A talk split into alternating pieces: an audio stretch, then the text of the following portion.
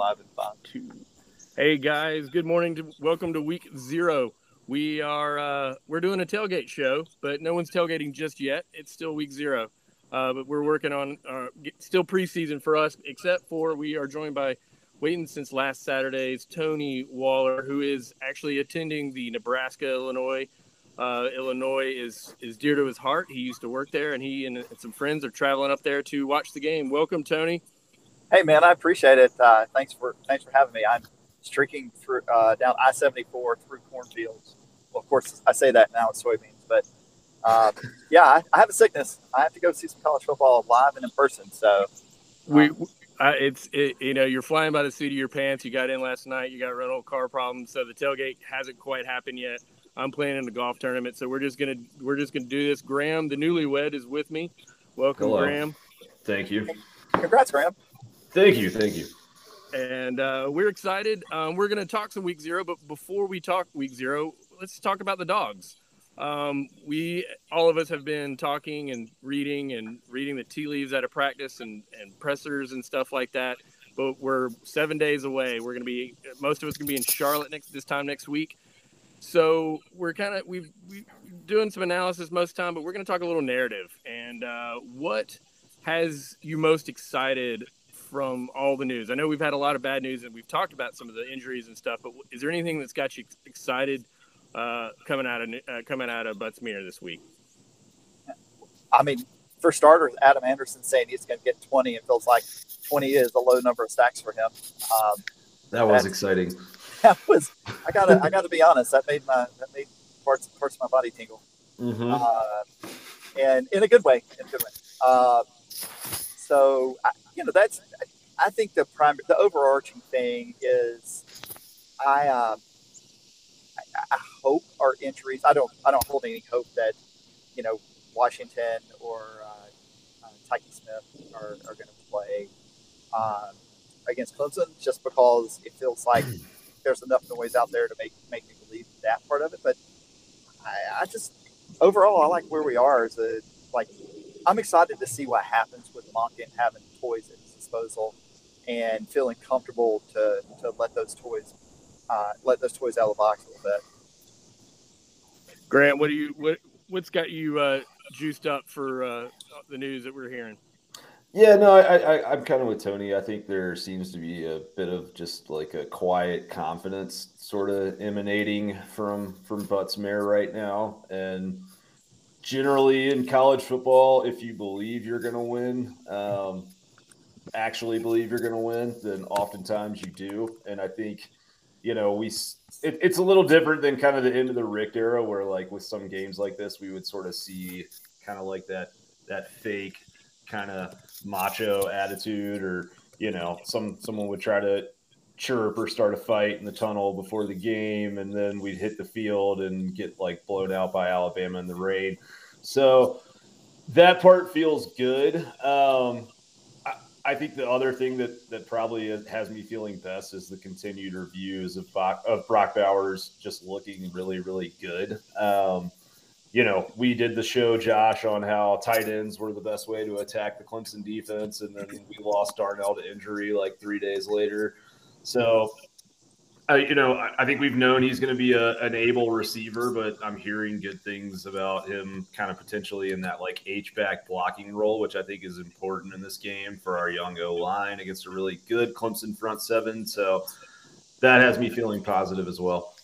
Yeah, we are we were talking about the G Day game, and I was kind of busting uh, Jeremy's chops about Brock Bowers, and here he is. He looks to be near the top of the depth chart game one against Clemson. So, uh, you know, Jeremy was hot on him, and he, from everything I've heard, he's uh, he's the real deal with athleticism and size and speed.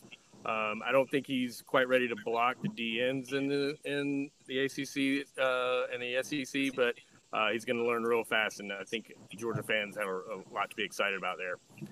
Um, so, what you know, we the elephant in the room is are the injuries, and um, I think that what you know we we all like to gamble a little bit. We all pick games and stuff, and one of the things you know. no, we would never do that here.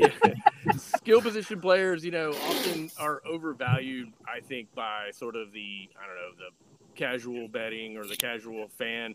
Uh, but cluster injuries are noteworthy, and no, you know, we we seem to have cluster injuries at the the receiver position, whether it's uh, missing um, missing uh, Gilbert or Darnell missing a game, and just sort of a lot of guys coming back. Do you think that Monk? You you talked about that, Tony. Do you think Monken's got enough weapons to to uh, challenge this Clemson defense?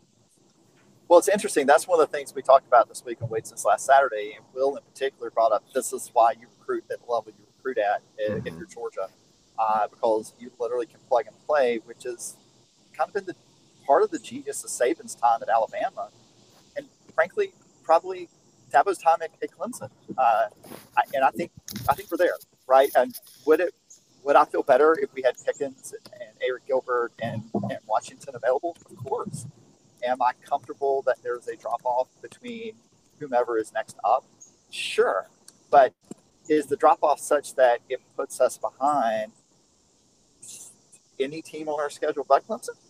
I don't, right. I don't think so. Um, and I, I include Florida in that.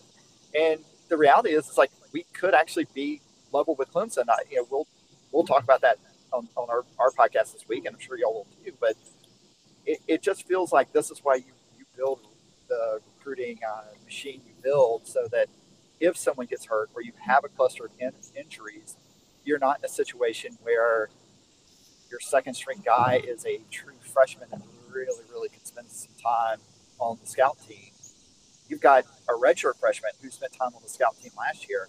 Oh, and also played three games uh, because he's too good to keep off the field.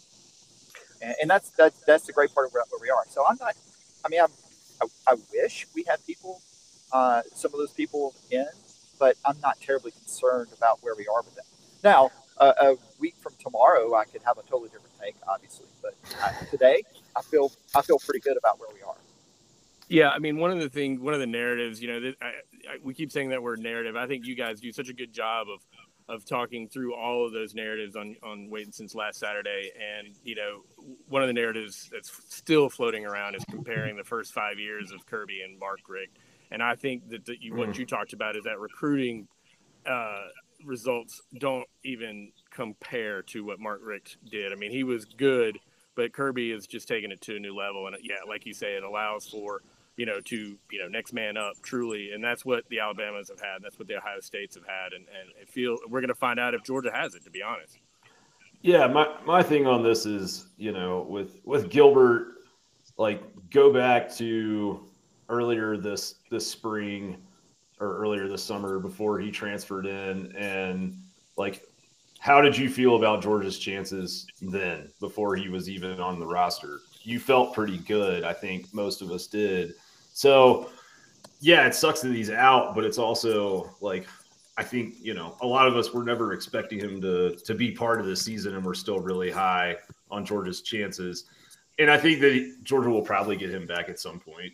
Just kind of reading the tea leaves, but like Tony said, I mean, and like Will said, and, and you know, it, it's why you recruit. But I think the other piece of this is it's also like Kirby Smart said on the podium after that LSU SEC championship game loss two years ago and said, We have to get better wide receivers. And he went and signed three of the top 50 overall players in the country that were wide receivers, you know, a month later on early signing day. And like he has been building that position up. And uh, uh, AD Mitchell is a great example of a guy like three star guy, not the most well hyped. Staff did their work, they evaluated on him. Kid who, you know, didn't play uh, high school football last year because of COVID, kind of fell between the cracks in recruiting, and he's probably going to be in the two deep rotation against Clemson. So I think that they've done a good job. I think, you know, it's always important to remember that Monken's background is as a receivers coach. And if you look at his offenses historically, his receiving cores run routes really well. They do the little fundamental things to create space very, very well. And a lot of that stuff is not necessarily skill or athleticism. It's it's good coaching. So I trust that he'll have those guys ready to go. I think one of the things that I'm excited about is, and it, I, I, don't know if, if, he's being talked about enough, or, or, maybe I don't listen to the right folks, but I'm excited that James Cook is going to get. I believe he's going to get more snaps and and targets and touches with these uh, injuries because I think he's uh, a little bit of a, of a Swiss Army knife for Monken, and, and, I'm quite excited for him to get a chance to really be a star in his, his this season that he came back. Um, is, is, am I wrong to think that uh, Tony that, that Cook should have an expanded role for this the Clemson game? No, I, I can see a world where through the first four games, Cook is is the lead receiver, uh, mm. at hmm. least receptions one.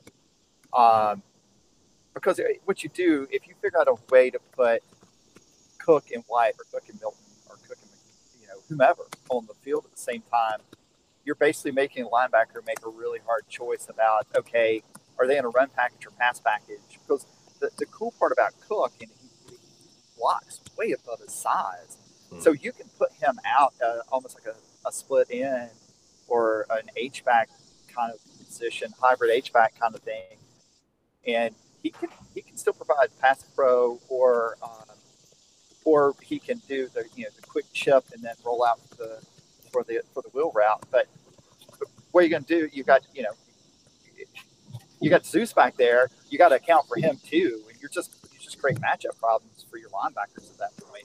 Um, not to mention he's just he's just such he's so slippery as a receiver. He's just he's hard to account for because he has great speed. He has also has such great vision for open spots in the field and I think having a, a, summer with he and JT to work together, I think that could be that could be a pretty big deal. Yeah, I agree, and I, I mean, I think the other thing about this that we maybe haven't talked about too much is this is probably a really good solution. Uh, like having Cook and McIntosh line up in the slot some and catch balls is a good solution to how you get touches to to all four of those running backs because it's hard to split carries between four guys and and do it probably in a way that that does all of them justice because they all have enough talent to to kind of deserve like starter level carries and so I think for Georgia being in that situation for the first month of the season and being able to to maybe target a cook, you know, six seven times a game in the in the passing game and a McIntosh four to six times a game. I mean, go back and look at the spring game. I think running backs had what, like 18 receptions or 22 receptions. It was a crazy number. Um, so it seems like that's sort of part of the game plan. And I mean, even just the check down stuff, I think is a little scary to think about once, you know, once Georgia's gotten the defense kind of stretched out a little bit and hit a couple vertical passes down the field and, and made that defense back out of the box all of a sudden you dump a ball off to a guy like Cook and he's got a linebacker in space and no one else around him. Uh, that's you know kind of frightening for a defense. Um, so we're talking narratives, and uh, we're we're still confident that that the offense is not going to be completely hamstrung, and maybe even having a, a, a great game with all the weapons from the recruiting one of the other narratives that I, that has been all over national, um, all preseason, all summer, is the uh, it's now or never for Kirby Smart. Um, I don't think any anybody that that is doing a Georgia podcast uh, believes that to be the case, but certainly that's a story. Um, without since we're not going to talk about that, what are some of the other narratives? I just got it out. No, we're not going to talk about that. We can talk about the alliance if you really want to beat a dead horse. No, hell no. So, hey, be, but be cool. I'm in alliance territory.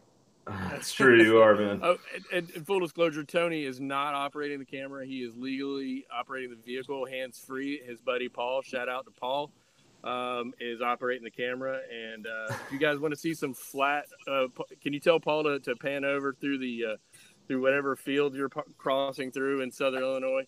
Uh, well, actually, we're we're going through uh, we're going we're going through the Sangamon River Valley, so it's all trees right now. It's all right. That's the Dog Sports Live way. Okay, so what? Yeah. All right, so back to my point. What are we? What narratives? What other narratives are, do we need to bust, or that just really just tired of hearing that that just aren't the case for those really paying attention to this team? I mean, to me, the one that uh, the one that I'm I'm ready to be done with is Kirby won't change his offense. Yes. Uh, you know, I it's I it it. Look, I realize ESPN ESPN assignment editors have to make sure that they get eyeballs and they follow the AJC rule, which is uh, what drives clicks to their website are saying good things about Alabama, bad things about Georgia, and and ESPN has really latched on to that, and that's fine. I get it. You know, you you you know, we we are a pessimistic lot, and um, we we would much rather we'd much more likely click through an article and be mad and also uh, feel like we're validated in our belief that things are going to go poorly um, than click through an article, uh, you know, okay, with uh, you know Bill Connelly saying Georgia's Georgia's there, right? Um, so I and that that's the one I'm ready to be done with. Yeah. So I'm. I mean, I'm with you. I think to to take your original point a little bit further, I think the specific narrative that I'm really tired of is like this this idea that that Kirby still has his hands on the wheel in some way, or you know, doesn't doesn't want anything other than a man ball type of approach. Because a we've listened to him say in his own words many many times that he gets it, like he understands the the Saban thing of we got to score points and good offense beats good defense in modern college football. But B, if you cover Georgia football and you watch Georgia football last year, it was very clear that the offensive concepts were night and day different from the James Coley era and, and even the, the Jim Chaney era. And there was a lot of times where wide receivers were were very open downfield and uh, you know, whether it was Stetson Bennett or to a very much lesser extent, JT Daniels towards the end of the season or D'Wan Mathis, like early in the year, those guys were not seeing the field very well. They were not targeting those wide receivers that were open downfield. And I feel like it just kind of kept the same narrative going of like the same Georgia offense is happening here. And it's like, well, no, like we went into a game at Alabama with Stetson Bennett and and passed the ball, you know, two to one in the first half. And and you know, we're in the lead and then things just kind of fell apart. He had just couldn't kind of take us all the way there. But like if you watch the games instead of just the box score, like it's very obvious the the, the route trees are are much more complex, and there's a lot of things that Monken is doing to scheme guys open downfield. So my thing with going into the Clemson game is with the injuries at wide receiver and with a O line that that could be overmatched at certain times, it might be smarter to run the ball than it is to to air it out, you know, 45 times against that defense. And if that happens, I don't want to like wake up on Sunday morning to oh well it's the same old Kirby Smart. He's trying to play man ball and that won't work. And it's like, well, maybe he's just trying to design a game plan around the personnel that's healthy for this one particular game and let's see how the next, you know, 12 games play out. Yeah, to quote Herm Edwards, who's in hot water, you play to win the game, and it, and if if That's that means inspirational, Josh. Thank you. Yeah, if that means I know this is our narrative show. I could just talk out my ass. Um, hey, hold, hold on, hold on for one second. Um, I have to ask a, a routing question. You're good. You think 57 down or go through town? This is awesome. This is the, this is what I want out of my live, dude. Hell yeah! Okay, yeah, show corn by the way, if you don't mind. Corn, corn, corn, guys, corn. corn Look at that. We're uh, are almost rolling into Champaign. We're, so I just had to figure out which way the thought. Uh, do you do you think I should go all the way down or take seventy two University? this is awesome. Whatever you think, I'm fine. Uh, let's get closer to campus. That's right. We are. Uh, we're on campus. Dog Sports Live is getting closer to on campus this morning. Yeah, the uh, the uh, Champaign, Sorry. Illinois uh, bureau is uh, is routing. is uh, I mean, so I got to ask, man. Like, we got to talk about it. How excited are you to see Prather Hudson in the flesh? I'm so excited to see Prather Hudson. Uh, it's America's favorite uh, fullback turned safety. Yeah, the uh, human victory cigar. Yeah, there you go. Uh, so if I see I see him in, I'm going to start chanting the game is over. Uh, I'll, I'll, try to get the horseshoe to start chanting that. Wait, is uh, he playing safety for Illinois? Yeah, he, yeah, he's he's now a safety. Uh, no! that's, that's, a that's a true thing. It's a hundred percent. And then Luke Ford is the, the second string tailback. I'm sorry, tight end, not tailback. It's it's, it's Bert, so you never know. He does sure. like the big, big beefies running the football. Yeah, that's That's if, I, am looking at your shirt, you're wearing blue, and I am wearing cal- blue. Yes, this is calculated because I believe the predominant color is orange. Uh, it is, and, it is a color I will not wear. Excellent. Just that should be pointed out that even though oh there's some orange. But yeah, Paul, has got an orange. He offered an orange shirt to me, and I, I, I, I thoughtfully decided not to leave. Hmm. that was awesome. very neighborly of of Paul. Yeah, actually, if, if we were not taking 57, I would literally show, I would literally put the goodwill that I took all my orange stuff to my last day in Champaign before I drove to Georgia. Nice. So, all right, let's talk a little bit about week zero. Uh, yeah. I mean, kind of what's what's the vibe this morning? You're heading to uh, a stadium that I it, are are they expecting a full house in Champaign today? I mean, they're they're, they're expecting a a, a, a foolish house. Um, they, uh, yeah, I mean, they they don't have uh, space limitations. like they're not they're not doing capacity limitations. Uh, they are. Uh, I think they have to have, we have to have a mask on in the concourses. But okay. Uh, I, I would say fifty five thousand, of which half will be Nebraska fans. Nebraska still travels really well. Sure. Um, you know, I, I, I will say that uh, the it's it's weird being in a town only about forty miles, fifty miles from, from Champaign from the very first college football game of the season being played, and uh, literally both both Lyft drivers were like, "Oh, there's a game." Uh, so yeah, it's just it's a very different vibe. Uh, so, but I, I I can tell you that folks are justifiably proud and excited about what uh, you know the transition from from Lovie to Burt. Uh, Will sent me a picture uh, of his run with yeah yeah yeah dude, Burt. yeah it's Burt. Um, uh, sent me a picture. Uh, the AD, Josh Whitman, a former student of mine at Paul's, uh, does a run every game day. Uh, and like, you know, 50 or 60 people got together this morning to run with AD. Uh, and Will was very excited to get to do that. Uh, I'm glad he got to because uh, running running anywhere is something. Ah, but, yeah. you know, I think, you know, when you talk about the game, and, and Graham, you brought up, you know, bet lines. I, this game feels like a seven point game. And, um, I, I think it's probably going to be a touch closer than that, but it's uh, it's going to be interesting if Scott Frost loses this game. They might not invite him back on the bus to uh, to Lincoln. So yeah, it's a uh, he's in a he's in a very different situation than he was five years ago. He's he's got to start putting some wins up, or, or it's going to be Scott Frost Day at Middle Tennessee State next year. Yeah, are you, no, are you taking 100%. Illinois in the points? Um, I, I, I feel like they can cover the spread. Yeah, I, I, I, feel like I feel like a cover is, is fine. Well, yeah, and I take the under. It's fifty five points, and I that's that feels like a lot of points for, I for took, a, a Burt game. Yeah, I took Illinois in the points. I also took the uh, the first half under, which was uh, twenty seven. Oh yeah, I, I, just feel like that's that a money, lot. Put that money in the bank. Yeah, that's a lot of points for Illinois and Nebraska in week zero waking up kind of early in the central time zone. Feels like, you know, we'll have a nice like 10 to 6 kind of halftime score. We don't want to pull a muscle here early in the season. Yeah. Um, so I mean, yeah, like are you are you going to Georgia Clemson next week as well, or is, uh, oh, you're damn right. I'm going to Georgia that? Clemson next week. Absolutely. Nice.